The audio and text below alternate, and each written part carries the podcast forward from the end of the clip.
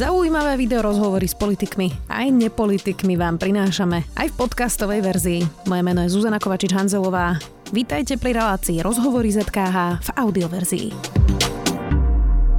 Slovensko rieši pandémiu, máme najhoršie čísla na celom svete a na Slovensku zomiera najviac ľudí od druhej svetovej vojny. Aj pred kolapsom zdravotníctva minister Krajčí vydal vyhlášku, ktorá ruší preplácanie interrupcií ženám nad 40 rokov. Kritizuje to aj koaličná SAS a aj predsedníčka zdravotníckeho výboru Janka Bittó Cigániková, ktorá už sedí v štúdiu. Vítajte.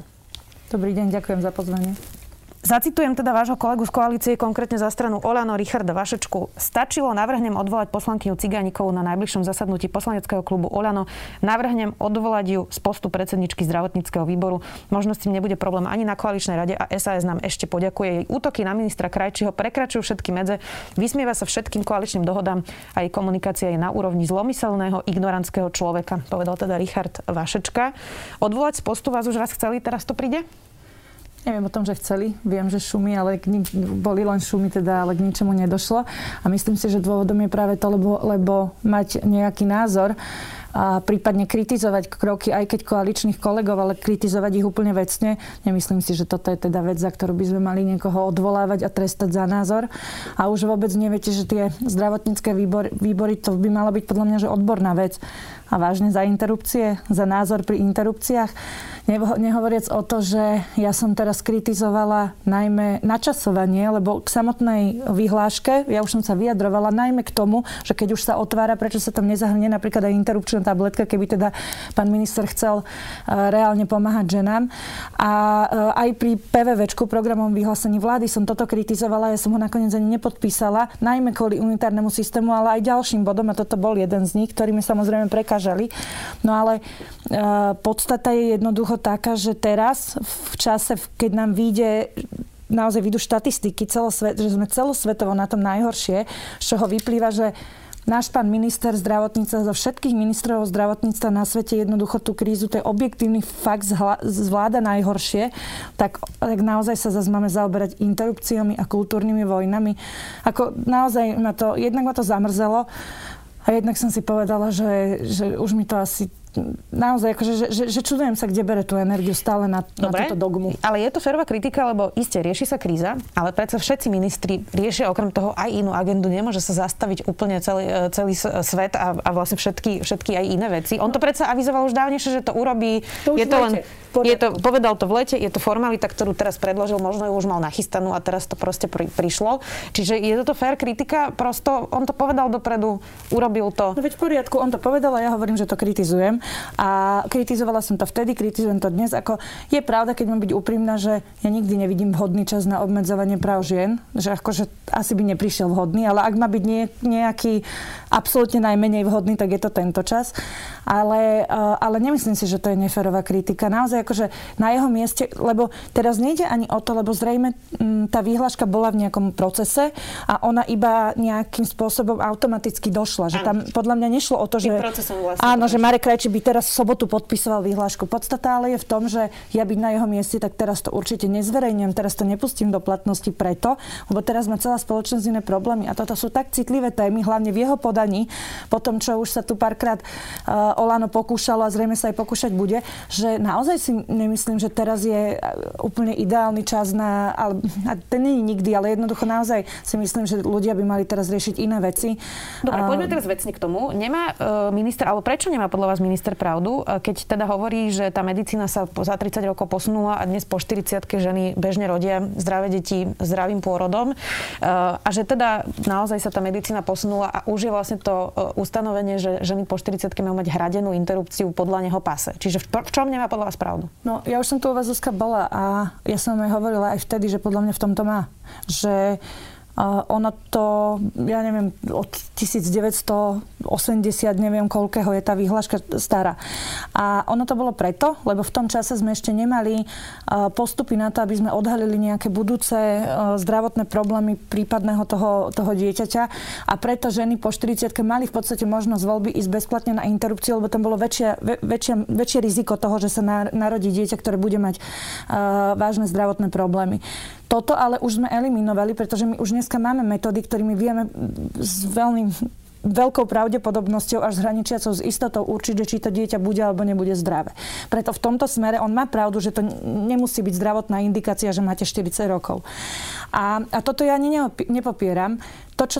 To, čo ja kritizujem, je, že vôbec ideme do tejto témy v tomto čase, to je jedna vec. A druhá vec, že ideme opačným smerom. Že my predsa môžeme urobiť aj opak, môžeme sa snažiť, aby všetky ženy mali prístup k antikoncepcii, k interrupciám, pokiaľ naozaj o to majú záujem, nemali by sme im v tom brániť. A úplne rozumiem aj argumentu, že no tak prečo by sme mali ženám po 40-ke platiť interrupciu z verejného zdravotného poistenia? Tiež si nemyslím, že by sme všetky mali. To hovorím úprimne. Ale myslím si, že určite je to skupina ľudí, ktorým by sme mali.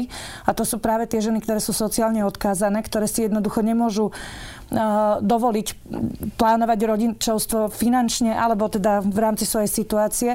A my by sme naozaj nemali ženy tlačiť do takých situácií, kedy vlastne nechcú to dieťa a budú to riešiť naozaj úplne krutými spôsobmi. Rozumiem. Dobre. Predpokladám, že teda vašu protistranu, ostatne teda však ste tu diskutovali v tomto štúdiu aj s pani Záborskou, nepresvedčíte o tom, aby sa nejaké časti hradila teda interrupcia žien. Ale kde sú teda tie prieniky? Skúste mi to povedať v tých diskusiách, keď naozaj tu máme ako keby nejakú odbornú verejnosť, ktorá hovorí napríklad o interrupčnej tabletke alebo hovorí presne o antikoncepcii sexuálnej výchove versus teda, dobre, nikto asi na Slovensku nechce, aby bol vyšší počet interrupcií, asi by sme všetci mali mať za cieľ, aby ich bolo čo najmenej. Čiže skúste mi povedať, kde je ten prienik medzi vami, aj v koalícii, medzi tým konzervatívnym krídlom a tým vašim, asi ho správne nazvem, liberálnym. Na čom sa teda viete zhodnúť? Lebo zatiaľ to vyzerá, že ste obidve strany v zákope, na úplne opačných stranách a nie je tam teda žiadna dohoda na aspoň nejakých základných veciach. Nemyslím si, že sme schopní urobiť dohodu, čo sa týka interrupcií. A nemyslím si, že sme schopní a ochotní jeden druhého chápať do takej miery, aby sme zmenili svoj postoj, pretože by to, aspoň v mojom prípade, mám pocit, znamenalo zradu žien.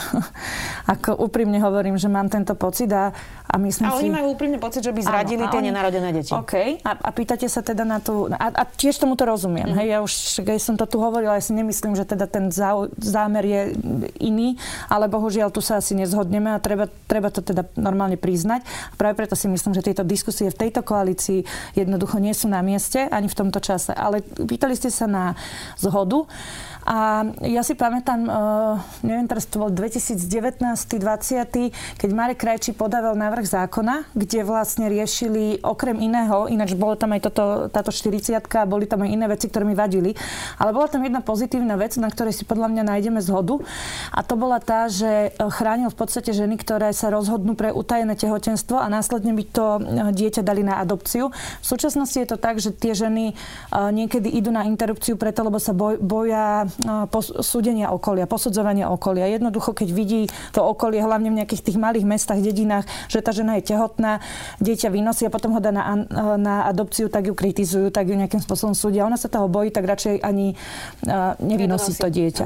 No a Marek Krajčí dával návrh zákona, ktorý to riešil takým spôsobom, že tá žena mohla niekde prečkať to tehotenstvo, porodiť, mala zatiaľ nárok na PN-ku a v podstate bola chránená pred tým, aby musela sa priznať, nemusela to dokonca ani svojmu lekárovi vysvetľovať. Toto mne sa napríklad páčilo. Prečo nie? Prečo do toho neísť? Toto bol napríklad aj dôvod, prečo časť klubu SAS podporila vtedy ten návrh zákona. Sice to bolo v prvom čítaní, boli tam aj veci, ktoré nám vadili, tie sme chceli teda v druhom opravovať, ale takýmto smerom by sme mohli ísť. Takéto myšlienky, tam myslím, nie je dôvod, prečo by sme sa nemali zhodnúť, takže miesto zákazov a príkazov by sme mohli ísť cestou reálnej pomoci. Rozumiem.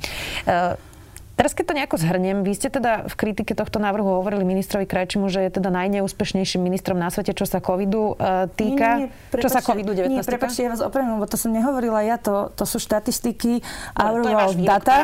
Áno, ale na základe štatistik, ktorá to jednoznačne hovorí. V poriadku, ale je to teda vaša parafráza, na tom sa asi zhodneme. Nepodpísali ste programové vyhlásenie vlády, dlhodobo kritizujete ministra Krajčího za iné veci. Máte vlastne komunikáciu, kde ste hovorili, že minister vám niekedy ani nezdvihne telefón, a to ste predsednička zdravotníckeho výboru. Potom premiér vás vydieral podľa vašich slov, že ste museli prijať teda narýchlo návrh na pokutu za prednostné očkovanie. Povedal, že teda vy ste nejaká agentka Penty. Nedávno ste mali tlačovku aj s pani Nicholsonovou, o tej sme už hovorili, kde ste teda obvinili vlastnú vládu z toho, že prepadla miliarda eur, teda pani Nicholsonová. Takže vy by ste sa osobne chceli za kolegyňu v koalícii? No, ja by som sa veľmi chcela za kolegyňu v koalícii, s ktorou sa bude normálne fungovať, komunikovať a diskutovať. A myslím si, že potom by takáto kolegyňa mohla byť veľkým prínosom. Kde vidíte ten spor vlastne? Lebo zas ľudsky asi možno rozumiete, že keď niekoho verejne kritizujete, tak tam potom zužujete ten priestor na ten dialog. Áno, rozumiem, len celý problém je v tom, že v tejto koalícii sa považuje za nepriateľ ten, kto má iný názor. To vidíte aj teraz na tom návrhu na odvolávanie. Že tam, viete, že keby išlo o nejaké osobné útoky, o nejaké naozaj, že osobné veci. Nepoviem pol slova, to tam, príkladom môže byť pán premiér, hej? Že to naozaj nepomáha, škodí a keby sme boli len trochu viac citliví, tak naozaj asi to vyzerá oveľa horšie. Aj tak to nevyzerá, boh vie jak. Ale keď ide o vecnú kritiku, keď si spomeniete, za čo som Mareka Krajčího kritizovala, či už lieková politika, kde urobil zmenu zákona takú, ktorá dnes má v dôsledku, že nám v zdravotníckej kase chýba 24 miliónov eur. Ja som to vtedy hovorila, nerobme to, lebo to bude mať potom dopad na tých ľudí. Či už je to, že dáva návrhy na poslednú chvíľu, ale tak na poslednú chvíľu, že ja sa v minúte, kedy sa dáva nejaký pozmeňovák, o tom dozviem a mám rozhodovať z minúty na minútu, prípadne moji kolegovia v zdravotníckom výbore nemajú ani hodinu na to, aby si naštudovali návrh zákona, ktorý je v druhom čítaní a o pár hodín má platiť pre celý národ. A ja teraz ako len preto, aby bol pán Vašečka alebo pán premiér spokojný, tak mám byť ticho. Alebo keď sa pokúšajú urobiť napriek tomu, že je s tým veľký nesúhlas a naozaj nie je jednoznačná zhoda, že by to bolo lepšie, tak sa pokúšajú urobiť unitárny systém, teda jednu zdravotnú poisťovňu, ale nie férovo, že to dajú do zákona, ale rôznymi pokutnými spôsobmi, aby jednoducho akoby vydrancovali. Politika je umenie možného, asi sa na tom zhodneme. A teda aj umenie kompromisov, nie ste prvá koalícia, kde sú strany, ktoré majú na niektoré veci opačný názor. A teda úspešné vlády dokázali ten kompromis robiť za zatvorenými dverami. Čiže skúste mi povedať, že kde je ten problém, že vy, mám pocit, opravte ma, ak to nie je pravda, mnohí robíte tieto diskusie na tlačovkách, na sociálnych sieťach a že potom si zatvárate sami priestor na to, aby ste ten kompromis urobili za zatvorenými dverami. No, rozumiem, že to takto vyzerá, no to tak v podstate nakoniec aj je, že tie diskusie idú von. Ale ako vám teraz som opísala konkrétne 3 veci. To sú presne veci, ktoré sme predsa prediskutovali vo vnútri. A dokonca sme našli zhodu na tom, že to teda nie je úplne najlepšie riešenie, veď unitár ani nemal byť pôvodne v programovom vyhlásení vlády. Je tam, lebo zvečer, lebo to je to. My sa na niečom dohodneme, niečo si vydiskutujeme. Keby to bolo tak, že ma kolegovia presvedčia argumentami, tak dobre, jasné, veď o tom to je. Ale to nie je tak, že oni sa buď s nami nebavia, alebo nás prevalcujú mocou, silou, ktorú samozrejme majú, ale to predsa neznamená, že potom sa budeme tváriť, že sme s tým OK, keď nie sme. Tak môžeme, hádam, pomenovať verejne, že toto bude problém. A samozrejme, keď si kolegovia za tým stoja, tak potom musia byť schopní povedať, prečo to ich riešenie je lepšie. A ja si myslím, že by bolo veľmi nesprávne, keby sme sa nechali takto zastrašiť a utlačiť len preto, lebo jednoducho sme, čo sa týka počtov, sme v tomto slabší. Ale my sme, o čo sme slabší v počtoch, o to sme silnejší v argumentoch. My sme naozaj strana 10 rokov, ktorá písala programy na každé jedno smerovanie, na každý jeden smer a zdravotníctvo nevynímajúc a ja to teraz všetko nezahodím len preto, aby bol pán premiér spokojný. Ešte 2 krátke otázky k tomu vlastne sporu, ktorý nastal, keď Lucia Ďuriš Nicholsonová teda mala tlačovku, na ktorej ste boli aj vy a vy ste tam teda hovorili o zdravotníctve. Ona teda odišla z SAS. Bol jediný dôvod toho odchodu tá tlačovka? Ja si myslím, že áno. Ja si myslím, že viem, že viacerí ľudia. Aj mňa to samozrejme napadlo, že či to nebolo, že už toho bolo viacej a potom toto bolo nejaká posledná kvapka, že viacerí ľudia takto rozmýšľajú, ale potom, čo som si vypočula rozhovor Lucii, išlo mi naozaj z tých jej slov úprimnosť a myslím si, že dôvodom bolo sklamanie z toho, že sme podľa jej názoru ju nepodržali tak, ako by si ona predstavovala. Ona povedala, že sa jej dotklo, že predseda Sulík sa za ňu ospravedlnil a že teda sa jej dotklo, že vy ste sa vlastne od toho dištancovali. Už ste si to nejako vysvetlili a skúste mi povedať, že čím to je, že toľko výrazných tvári za tie roky odišlo z SAS?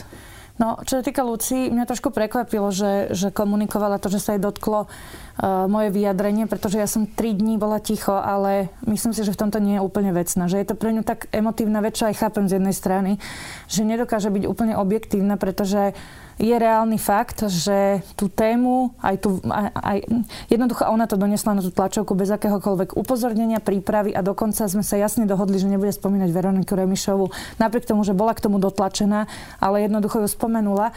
A nemyslím si, že má mať pocit krivdy preto, že jednoducho potom, ako som sa dozvedela, že rozmýšľa, že opustí rady SAS, som sa teda od toho dištancovala, pretože ja som mala pocit, že ona hodila cez palubu nás a nie naopak. Ja som naozaj 3 dní bola ticho a nič som nekomentovala, napriek tomu, že ja som to nijak nespôsobila ani nevedela ovplyvniť. Takže Lucia v tomto nie je vecná. A čím to je teda, že toľko výrazných tvári odchádza z SAS?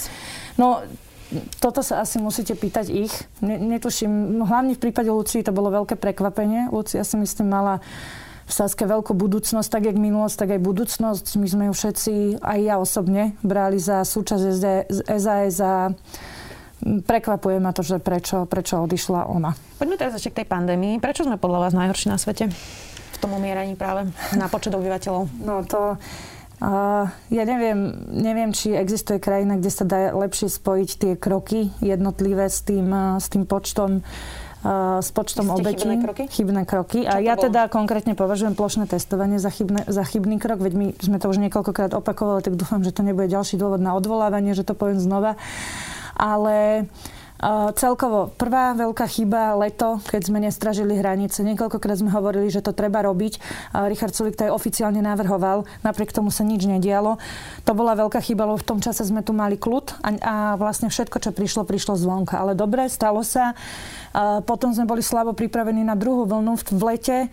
Sme sa jednoducho tomu mali intenzívnejšie venovať a to sa nestalo. Mám pocit, že... čo mám informácie teda z terénu, tak naozaj tá príprava nebola taká, aká by mala byť. Väčšina tých obetí ale za posledný mesiac a pol. Čiže nechajme teraz letom, no, v poriadku, rozumiem. Ale už sa dostávam k tomu, k tomu, že teda, že po lete.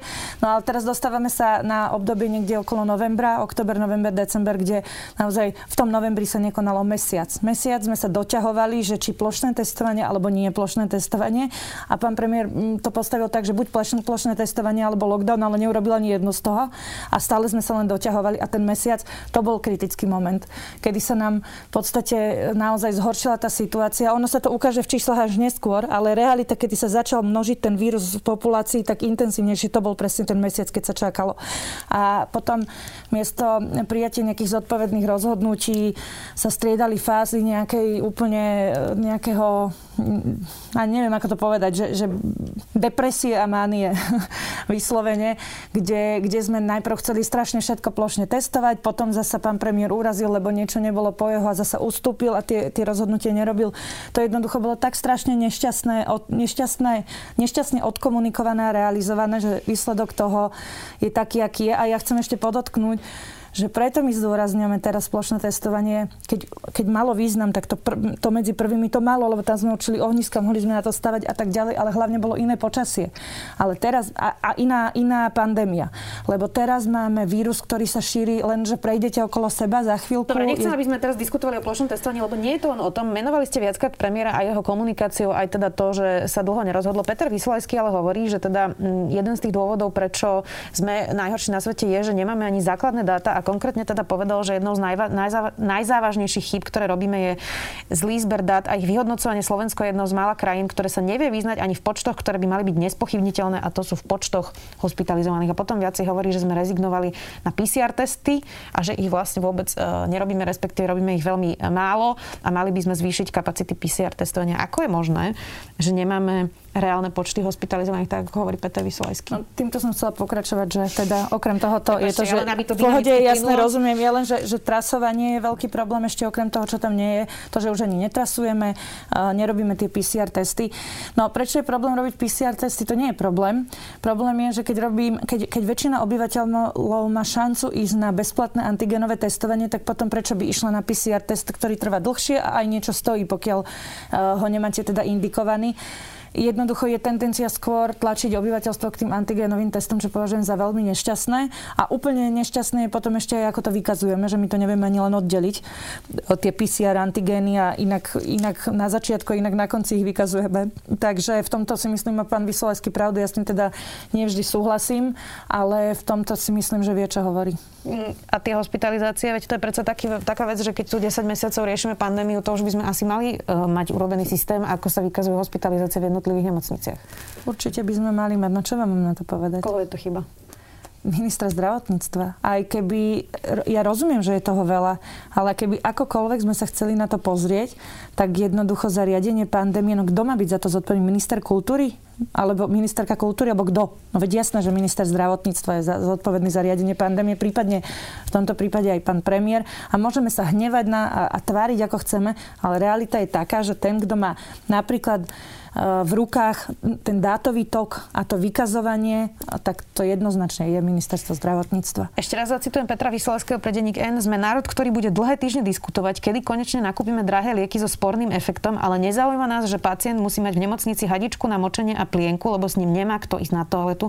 Teda kritizoval samozrejme to, že máme veľmi málo zdravotníckeho personálu, to je dlhodobá otázka. Preto sa chcem spýtať, koľko z toho, v akom sme teraz stave, skúste mi to odhadnúť, neviem, 50 na 50, 20 na 80, to už je na vás, spôsobuje vlastne stav zdravotníctva dlhodobý a koľko z toho teda zlé manažovanie ministra Krajčího?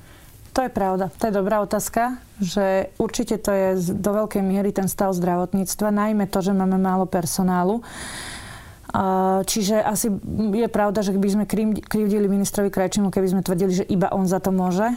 A neviem to povedať, že percentuálne, lebo a to preto, lebo nie som teda, že odborník na koronavírus a neviem, na koľko percent ovplyvňa lieky a koľko percent tá starostlivosť, ktorú potrebuje napríklad ošetrovateľská.